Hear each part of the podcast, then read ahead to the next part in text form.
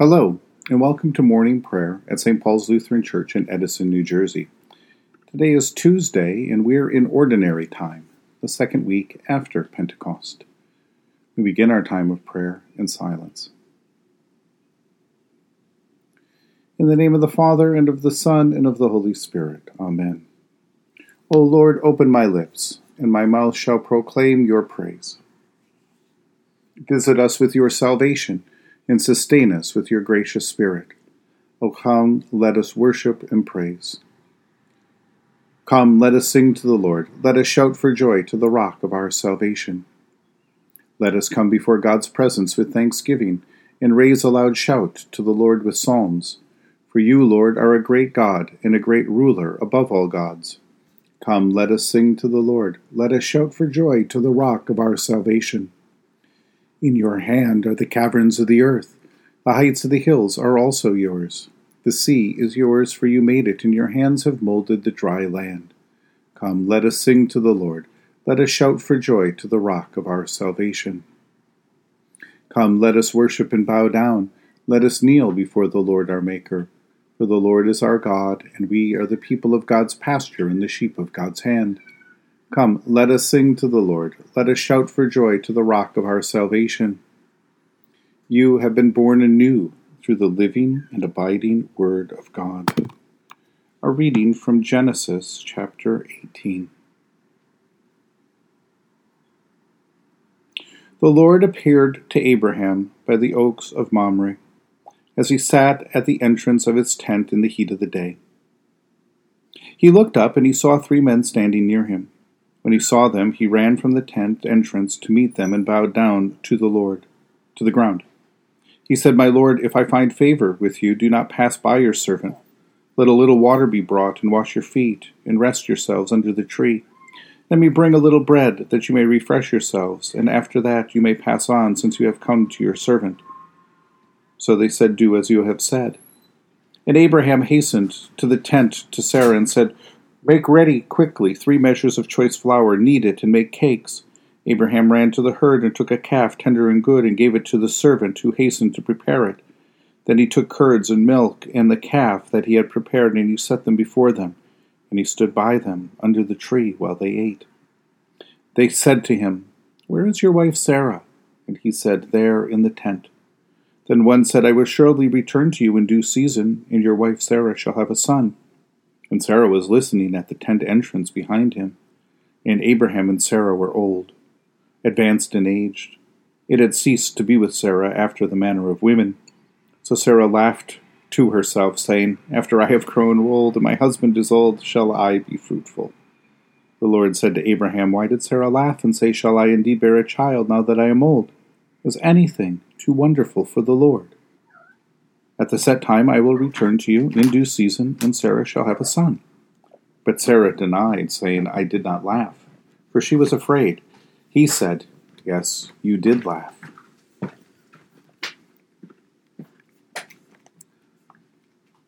Today is Tuesday, and so we turn again our attention to the story of Abraham and Sarah. The Lord chose Abraham and sent him out with the promise that his children would be a great nation, that they would inherit the land that God had promised them through their relationship with the Lord. They would also be a blessing to the whole world. Abraham believes God's promise and does according to God's word, but one problem persists and stretches Abraham and Sarah's faith to its limit. They have no child, no child, no heir, and now they have grown old. And if they are going to have a child, if they are going to have a son, it will be a miracle that only the Lord will be able to accomplish. The portion of the story that we just heard ends with the promise of a son being born to Sarah within a year. Sarah laughs. It's the laugh of faith on the edge of despair, hope on the edge of giving up. Laugh of a woman who knows how impossible that promise is, and how at this point it must seem like just a cruel joke. And yet, if this truly is the Lord who has promised, then perhaps this laughter will give way to the laughter of true joy and delight. This word of blessing and confirmation, the story wants us to know, is the Lord's gracious and grateful response to Abraham and Sarah's hospitality to the three strangers who have come into their camp, to the presence of the Lord who has come to visit them. to see that they remain faithful. And this is what the portion of the story is truly about Abraham and Sarah's generous hospitality and welcome of the three strangers. These strangers, whoever they may be, are the presence of the Lord. The Lord has come to visit Abraham and Sarah, and Abraham and Sarah welcome them, provide a place for them, prepare a meal for them, and in doing so, Abraham and Sarah show their righteousness through their faithfulness and love for their fellow human beings. In the process, they show their faithfulness and love for God. Just beyond the scope of our reading, we discover that these three have also come in answer to the prayers of the victims of the wickedness of the people in the cities of Sodom and Gomorrah. If what they have heard, arising to their ears, is true, then in God's justice and mercy these cities will be destroyed.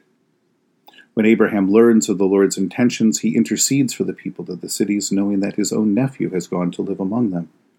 Once again, Abraham's righteousness is here on display.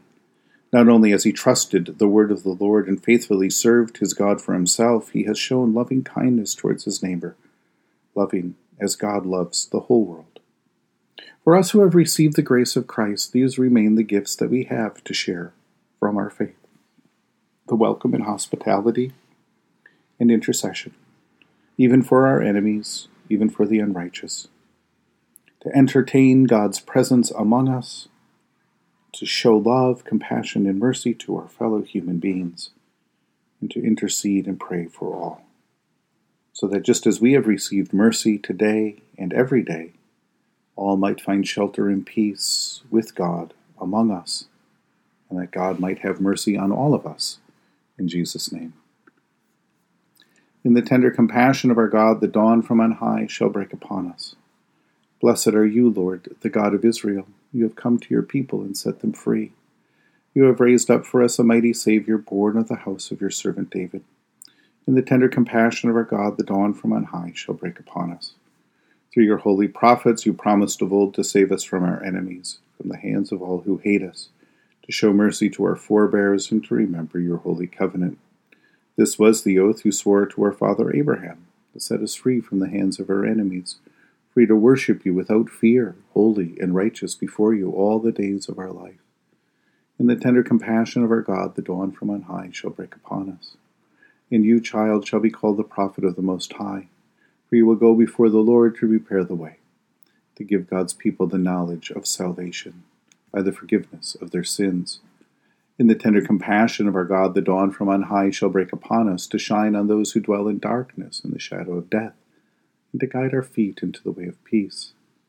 In the tender compassion of our God, the dawn from on high shall break upon us.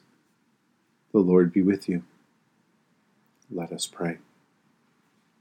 Mighty God of mercy, we thank you for the resurrection dawn, bringing the glory of our risen Lord, who makes every day new. Especially we thank you for the sustaining goodness of your creation, and for the gift of rain that waters the earth, sustaining life. For the new creation in Christ, and for all gifts of healing and forgiveness. For the gifts of relationship with others, especially those gifts of relationships that we find as family, between parents and children, between siblings, between the larger family, between all who welcome strangers in their midst, for the communion of faith in your church, that we might be hospitable, open, welcome, and serving. We give you thanks, gracious Lord, for all of these.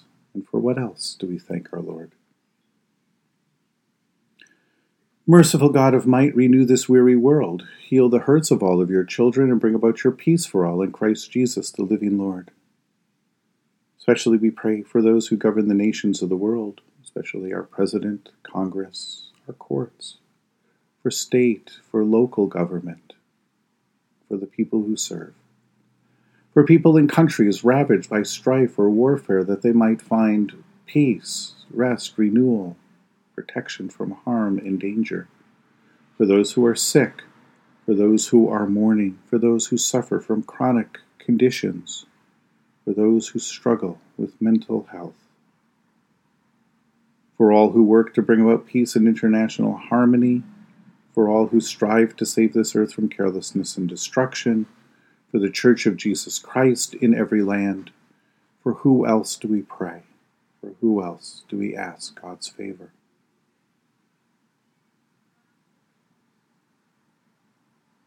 We give thanks to you, Heavenly Father, through Jesus Christ, your dear Son, that you have protected us through this night from all harm and danger.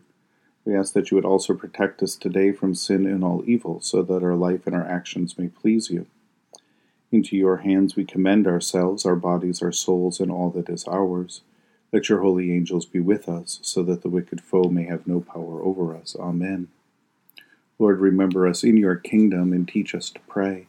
Our Father who art in heaven, hallowed be thy name. Thy kingdom come, thy will be done, on earth as it is in heaven.